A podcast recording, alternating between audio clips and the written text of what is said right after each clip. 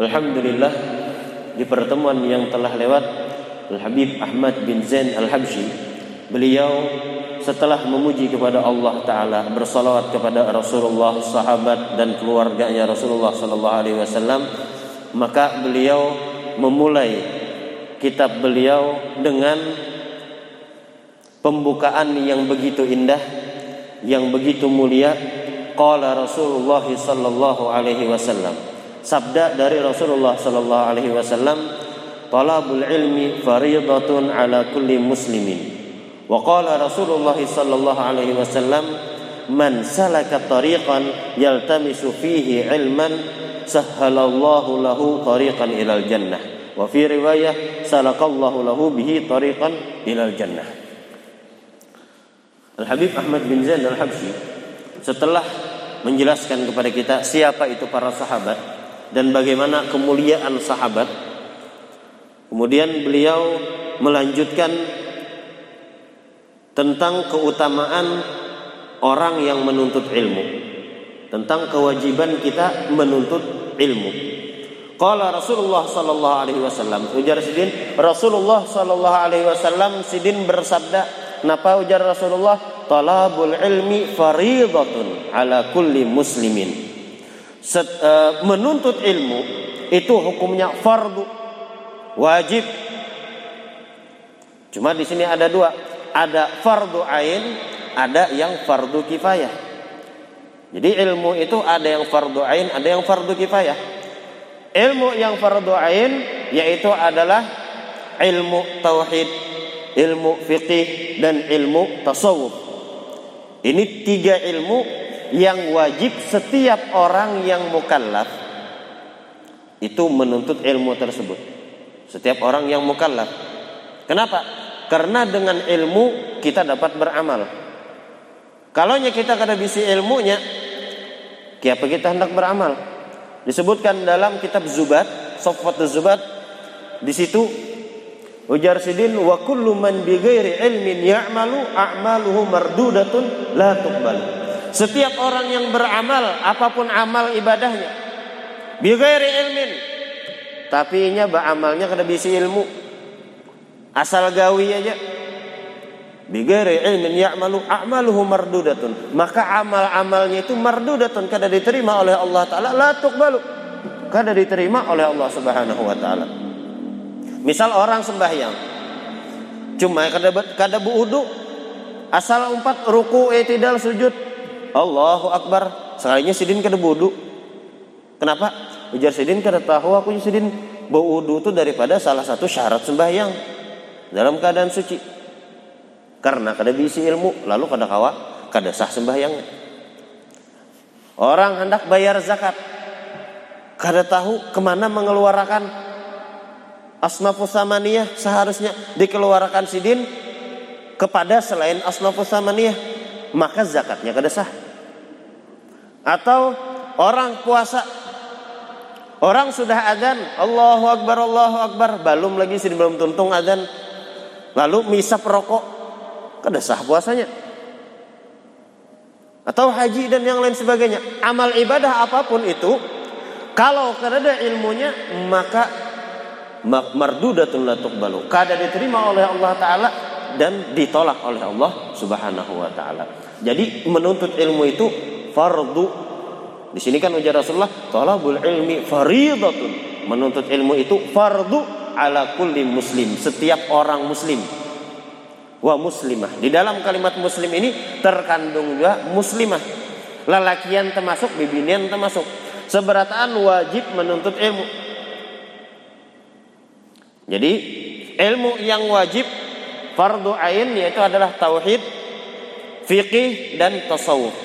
Adapun ilmu yang fardu kifayah, misal kayak ilmu nahwu, sorof, tafsir, hadis, dan yang lain sebagainya, itu fardu kifayah. Kalau di kampung kita ada yang belajar, sudah belajar ke pondok pesantren, oh inya belajar nahwu, inya belajar sorof, inya belajar balaghah, inya belajar usulan, usul fikih, usul tafsir, dan yang lain sebagainya. Oh, itu hukumnya fardu kifayah.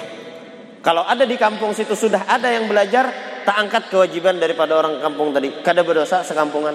Tapi misal di kampung situ kedada nang menuntut ilmu tadi. Sekampungan kedada yang sekolah pesantren. Kedada yang belajar nahwu, sorob dan yang lain sebagainya. Maka sekampungan itu berdosa.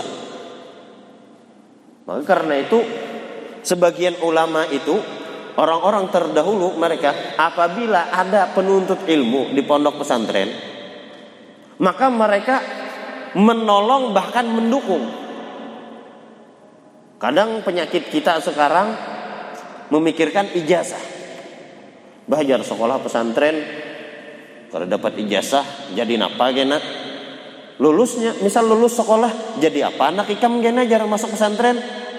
Nya kada dapat ijazah begawi apa inya kena? Sebagian ada yang gitu. Ya kalau lah. Jadi orang yang menuntut ilmu itu pesantren itu seharusnya kita dukung. Bahkan kalau seandainya inya kada mampu, kita bantu. Dibantu nah sebulan nah 100.000 setiap bulan aku membari ikam atau 50.000 setiap bulan membari. Kenapa? Karena berkat ikam ini kami kada berdosa sekampungan. Coba kan ini nyampih sekolah. Haropian menanggung dosa aja sekampungan berdosa.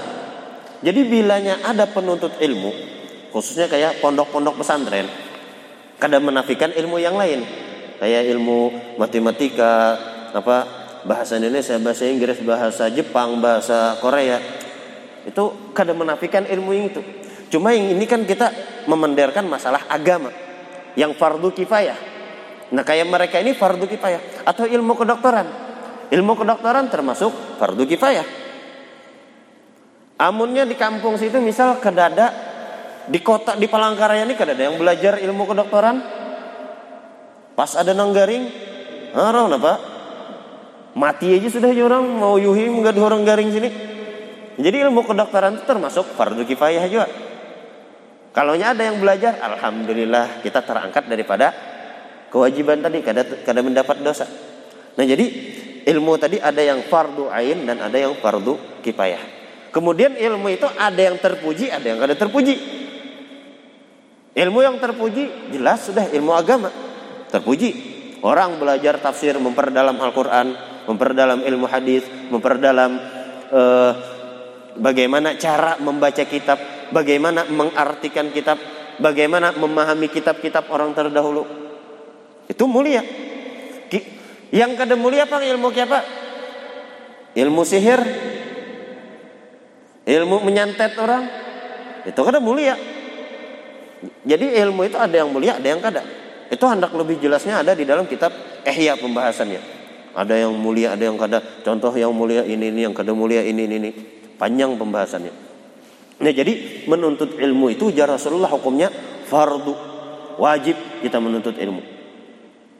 Jadi kalaunya ada orang di bawah ayo kita belajaran, kolernya ngitung-ngitung yang dibahas sejarah insiden.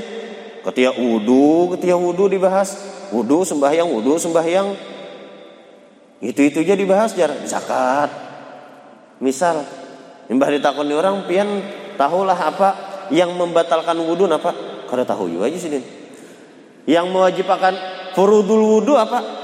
Kada tahu juga sini. Yang penting anda membasuh muha, membasuh tangan, menyapu kepala, membasuh batis, menyapu telinga, membasuh batis sejarah sini. Yang penting kayak itu dilajari anda bahari. Cuma mbah dibawahi pengajian anu belajaran apa? Fikih. Ya fikih gitu-gitu aja pembahasannya. Tauhid. Bah tauhid itu paling sifat 20 aja yang dibahas ya. Tasawuf itu paling baiki hati, ketika hati dibahas. Alasan banyak alasan, intinya apa? Koler juga belajar. Intinya koler juga. Jadi ujar Rasulullah tadi, talabul ilmi faridatun ala kulli muslimin. Menuntut ilmu itu fardu atas setiap orang yang muslim. Pokoknya bilanya merasa dirinya muslim, berarti ada kewajiban bagi dirinya untuk menuntut ilmu. Dan apabila kita sudah diisi ilmu, nah maka sepantasnya kita berniat barang mengamalkan ilmu tadi. Kadakawa mengamalkan seberataan sebagian barang. Dalam Zubat itu juga disebutkan Fa'mal bil ushri kazakati takhruj bin nuril ilmi min dhulmati. Maka amalkanlah ujar sidin, misal sudah dapat ilmu, fa'mal bil ushri, amalkan seperti 1/10 kazakati, seperti mengamalkan tentang zakat. Takhruj bin nuril ilmi min dhulmati, maka engkau akan terkeluar daripada kegelapan kebodohan dengan cahaya ilmu. Dengan cahaya ilmu, kita berkat mengamalkan ilmu tadi, maka kita akan terkeluar dari kegelapan kebodohan kita.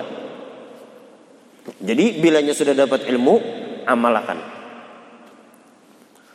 Wa qala Rasulullah sallallahu alaihi wasallam, ujar sidin, dan di dalam hadis lain Rasulullah sallallahu alaihi wasallam sidin bersabda, "Man salaka tariqan yaltamisu fihi ilman, sahhalallahu lahu bihi tariqan ilal jannah." Siapa orang yang menuntut ilmu, siapa orang yang menjalani sebuah jalan. Menjalani jalan bukan pian mulai rumah berjalan ke masjid. Tujuan apa? Menuntut ilmu. Belajaran habis maghrib. Itu kan berjalan, menjalani suatu jalan. Yaltamisu fihi ilman. Yang mana jalan tadi menuju untuk menuntut ilmu. Nah, ujar Rasulullah, sahhalallahu lahu tariqan ilal jannah. Maka niscaya Allah Ta'ala mudahkan bagi orang tadi jalannya ke surga. Mudah-mudahan kita seberataan dimudahkan oleh Allah Ta'ala jalan masuk ke dalam surga. Jadi ini sabda Rasulullah, wajib kita percaya. Itu keutamaan orang yang menuntut ilmu. Jadi kalau menuntut ilmu ini kedada ruginya. Bajar rendah hadir lawan pengajian itu kada paham juga, nang ada mengantuk. Paham kada paham, tetap pian dapat keberkahan ilmu tadi. Bahkan dikatakan seandainya orang yang belajar, cuma ini masih menggawi maksiat. Misal sembahyang kadang mengqadha atau masih ketujuh maksiat lah. Maka dengan berkat ilmu yang inya pelajari itu, insya Allah inya kena akan menjadi orang yang baik. Berkat ilmu, berkat inya hadir di majelis taklim tadi. Tapi kalau nya sudah kada berilmu, koler pulang belajar, di mana hendak dapat keberkahannya. Jadi keberkahan ilmu yang kita tuntut itu yang kita cari. Faham kada faham, hafal kada hafal, atau biar sambil guring bahasanya. Sambil ngantuk-ngantuk sidin, kada kau menahani mata lagi sidin sambil teguring-guring nih, duduk di pengajian itu lebih baik daripada kada hadir sama sekali. Siapa tahu berkat mengantuk tadi teguring sekalinya mimpi Rasulullah, kan kita kada menyangka, mungkin aja lah, mungkin. Jadi menuntut ilmu itu adalah sesuatu yang bagus pokoknya. Dengan ilmu insya Allah orang tadi akan diberikan hidayah oleh Allah Ta'ala. Nah, kalaunya dalam menuntut ilmu itu harus ada sebagian adab-adab juga. Jadi kita dalam menuntut ilmu dapat kada dapat, dapat pahala sudah. Paham kada paham, dapat pahala. Cuma kalaunya kita memakai adab waktu menuntut ilmu ini, maka kita dapat pahala plus keberkahan ilmu. Apa diantara adabnya? Diantara adab kita menuntut ilmu yaitu adalah dalam keadaan suci. Hadir majelis pengajian atau maulidan atau zikir dan yang lain sebagainya. Maka kalaunya kita hendak hadir ke tempat-tempat tersebut, hendaklah dalam keadaan suci, berwudu. Itu adab.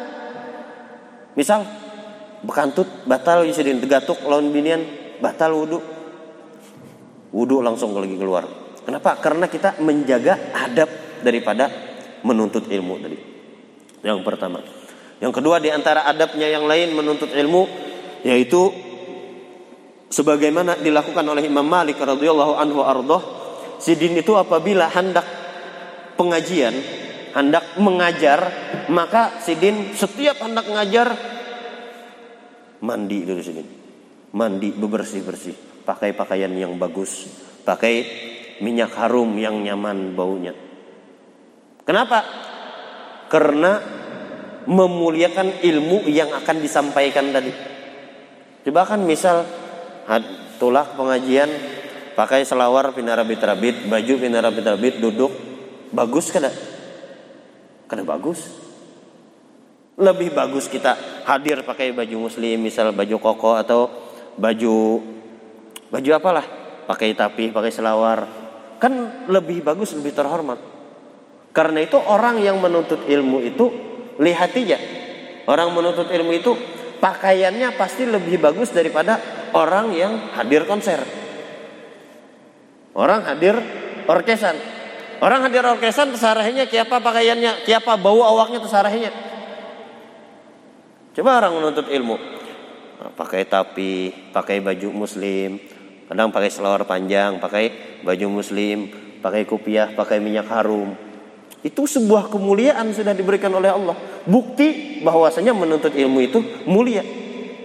Coba kan kada menuntut ilmu, misal ke konser atau ke orkesan, kira-kira awaknya bau napa? Bau harum kah? Bau hapak kah? Tepaluh orangnya, habis goyang-goyang tepaluh, kena disiram orang lah. Mbahnya bekajal ada yang mabuk-mabukan karena bau arak dan yang lain sebagainya. Kita kalau membedakan sudah antara majelis kebaikan dan majelis yang kada baik. Dari situ Allah Ta'ala sudah memuliakan. Apalagi menuntut ilmu ini adalah sesuatu yang mulia. Karena itu kita perlu adab-adab tadi. Di antaranya tadi dalam keadaan wudu, pakai pakaian yang bagus.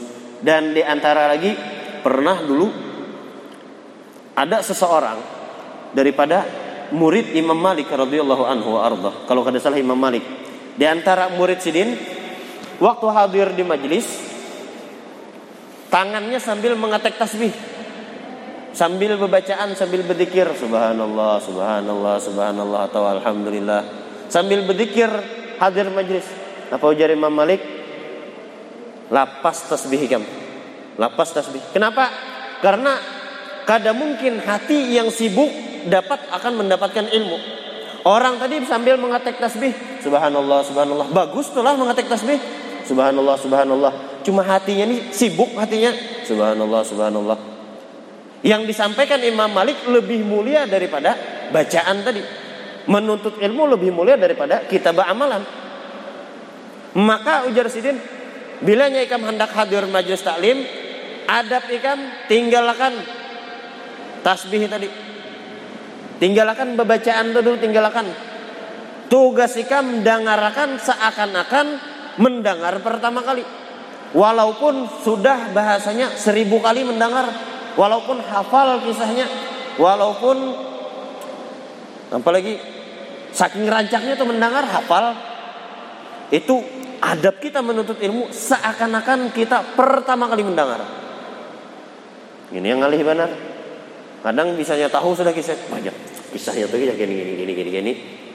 Ya Allah lah, itu nafsu kita. Cuma adabnya yang bagus. Ini kisah ini seakan-akan pertama kali mendengar. Bilanya orang pertama kali mendengar kayak Pak Nak menjaga bujur. Kada sambil kisah khusyuk kada. Ini bahaya bila kisah khusyuk tuh bisa teguring.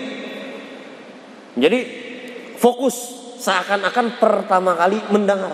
Paham gak? Kada paham kayak yang disampaikan tuh. Pokoknya nah kayak pertama kali pang. Itu adab menuntut ilmu. Jadi menuntut ilmu itu ada adab-adabnya juga. Di antaranya lagi adab kita menuntut ilmu apa tadi, dalam keadaan suci, dalam keutamaan ilmu. Keutamaan ilmu, pulang. Waktunya mepet sudah. Keutamaan ilmu. Kan kayak tadi bacaan bagus kalau lah, bacaan bertasbih atau bacaan apalah, selawat dan yang lain sebagainya. Itu bagus. Tapi kalau menuntut ilmu, disebutkan dalam sebuah riwayat, hadirnya engkau di dalam majelis taklim walaupun sesaat, bahasa sesaat itu ya hadir sekali bahasanya.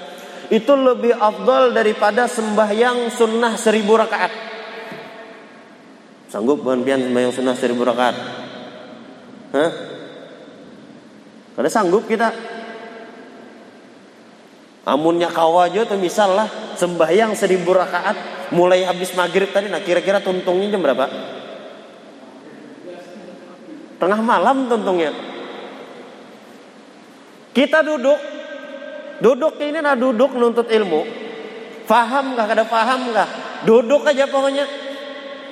Itu lebih afdol daripada sembahyang sunnah 1000 rakaat. Plus ditambah lagi lebih afdol daripada meelangi orang garing 1000 orang.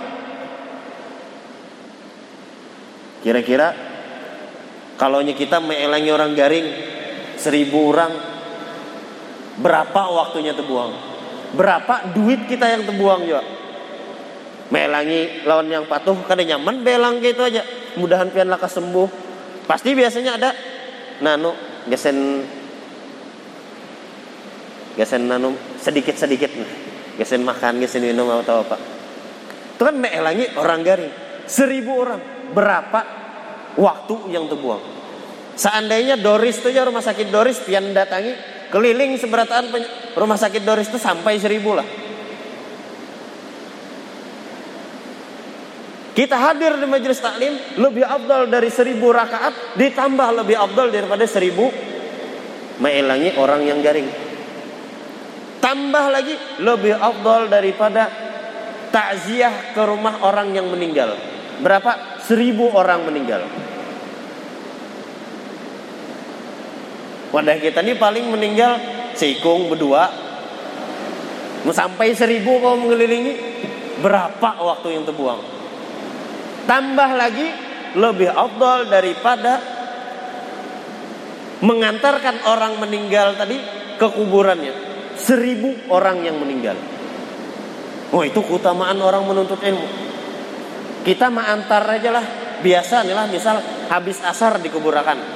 Jadi sembahyang jenazah, sembahyang asar, tuntung asar, berangkat ke kuburan, mengubur, baca talqin dan yang lain sebagainya, bulik sampai rumah parak maghrib sudah. Itu hanya resikung di 1000. Itu pahalanya malah lebih afdal yang hadir menuntut ilmu. Wah, itu keutamaan ilmu. Jadi jangan kita sangka hadir kita duduk kini karena dapat pahala. Malah pahalanya lebih ganal tadi daripada kita beramal. Kayak beramal apa? Sembahyang sunnah 1000 rakaat, meelangi orang garing, takziah kepada orang meninggal, mengantar orang meninggal ke kuburannya. Itu kelipatannya 1000 di dalam riwayat. Jadi keutamaan-keutamaan ilmu ini banyak. Bahkan kita lihat di dalam Al-Qur'an ketika Allah Ta'ala hendak menciptakan Nabi Allah Adam, ujar Allah Ta'ala, "Wa idz qala rabbuka lil malaikati inni ja'ilun fil ardi khalifah." Ujar Allah Ta'ala, "Wahai malaikat, aku hendak menciptakan khalifahku di muka bumi." Kenapa ujar malaikat? Ya Allah, jangan. Al-Quran jadi harus pakai anu. Bukakan teman. Ujar Allah Ta'ala surah Al-Baqarah ayat 29-30. Wa idh qala rabbuka lil malaikati inni ja'ilun fil ardi khalifah qalu ataj'alu fiha man yafsidu fiha wa yasfiku ad-dima wa nahnu nusabbihu bihamdika wa nuqaddisu lak qala inni a'lamu ma la ta'lamun. Ujar Allah Ta'ala, wa idh qala rabbuka, ketika Allah Ta'ala berfirman kepada para malaikat, inni ja'ilun fil ardi khalifah, aku hendak menciptakan khalifahku di muka bumi. Qalu ataj'alu fiha man yafsidu fiha wa yasfiku ad-dima. Ya Allah, ujar malaikat, ataj'alu fiha, apakah pian akan menciptakan orang yang akan memberikan kerusakan di muka bumi itu dan orang yang akan tumpah darah di muka bumi. Wa nahnu nusabbihu bihamdik, dan kami bertasbih dan memuji kepada engkau, wa nuqaddisu lak, dan mensucikan engkau. Qala inni a'lamu ma la ta'lamun. Ujar Allah Ta'ala, aku maha tahu daripada apa yang buah nikah kamu kada tahu. Sampai kan akhirnya Allah Ta'ala ketika menciptakan Nabi Allah Adam, wa 'allama Adam al-asma'a. Jar Allah Ta'ala. Allah Ta'ala memberikan ilmu, mengajarkan kepada Nabi Allah Adam asma'a, akan nama-nama yang ada di muka bumi.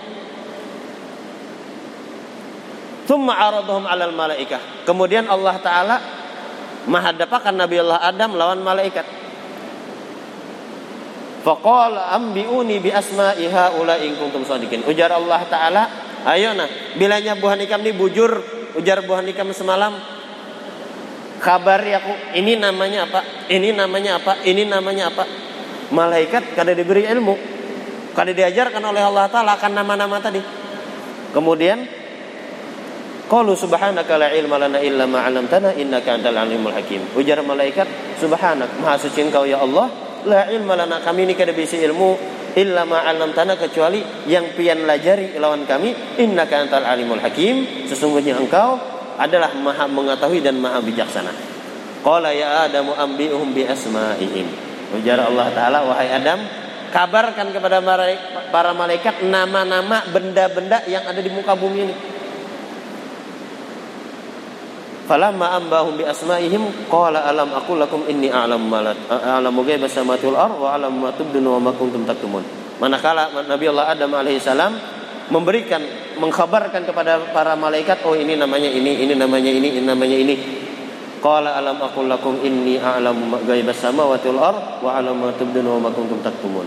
Ujar Allah Ta'ala, alam aqul lakum, bukankah sudah aku katakan kepada kalian, inni a'lamu, bahwasanya aku mengetahui ghaibas samawat, akan yang gaib daripada langit wal ardi dan bumi, wa a'lamu ma tubduna wa ma kuntum taktumun.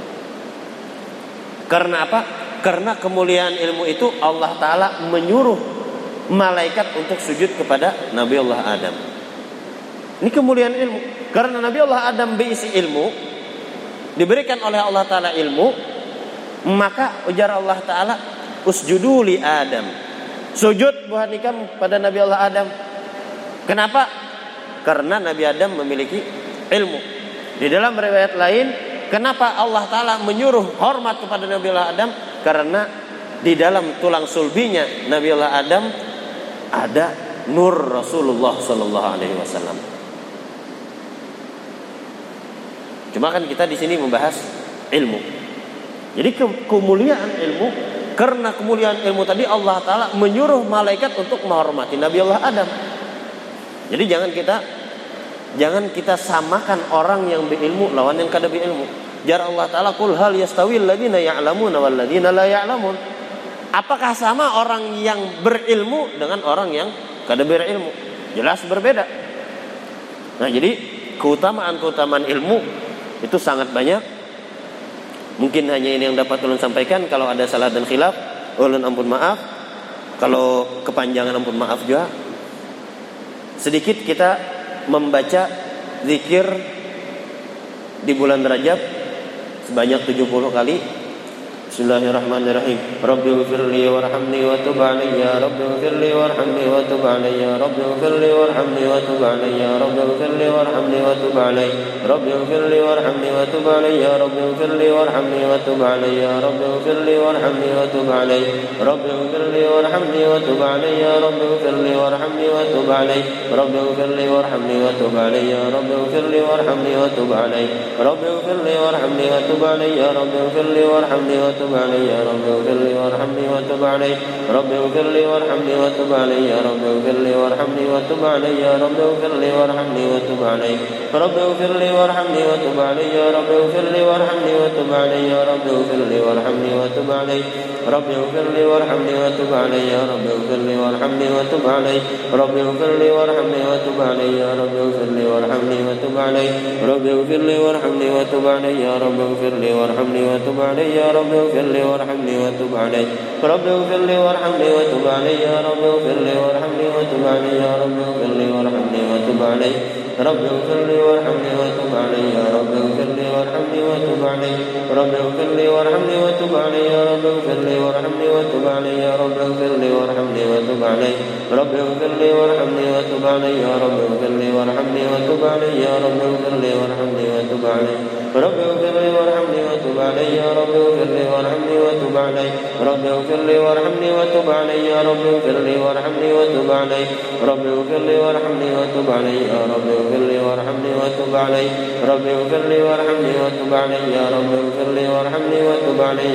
اغفر لي وارحمني وتب علي رب اغفر لي وارحمني وتب علي يا رب اغفر لي وارحمني وتب علي يا رب اغفر لي وارحمني وتب علي رب اغفر لي وارحمني وتب علي يا رب اغفر لي وارحمني وتب علي يا رب اغفر لي وارحمني وتب علي رب اغفر لي وارحمني وتب علي يا رب اغفر لي وارحمني وتب علي يا رب اغفر لي وارحمني وتب علي رب اغفر لي وارحمني وتب علي يا رب اغفر لي وارحمني وتب علي يا رب اغفر لي وارحمني وتب علي رب اغفر لي وارحمني وتب علي يا رب اغفر لي وارحمني وتب علي يا رب اغفر لي وارحمني وتب علي رب اغفر لي وارحمني وتب علي يا رب اغفر لي وارحمني وتب علي رب اغفر لي وارحمني وتب علي يا رب اغفر لي وارحمني وتب علي رب اغفر لي وارحمني وتب علي يا رب اغفر لي وارحمني وتب علي رب اغفر لي وارحمني وتب علي يا رب اغفر لي وارحمني وتب علي يا رب اغفر لي وارحمني وتب علي رب اغفر لي وارحمني وتب علي يا رب اغفر لي وارحمني وتب علي.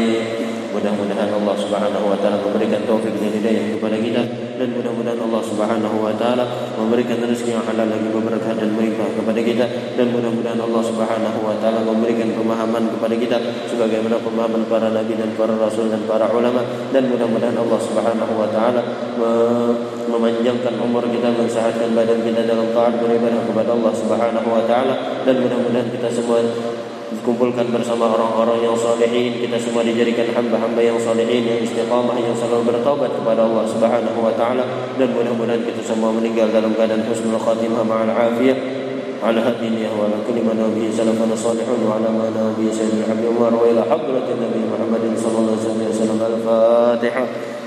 A'udzu billahi minasy syaitonir rajim. Bismillahirrahmanirrahim.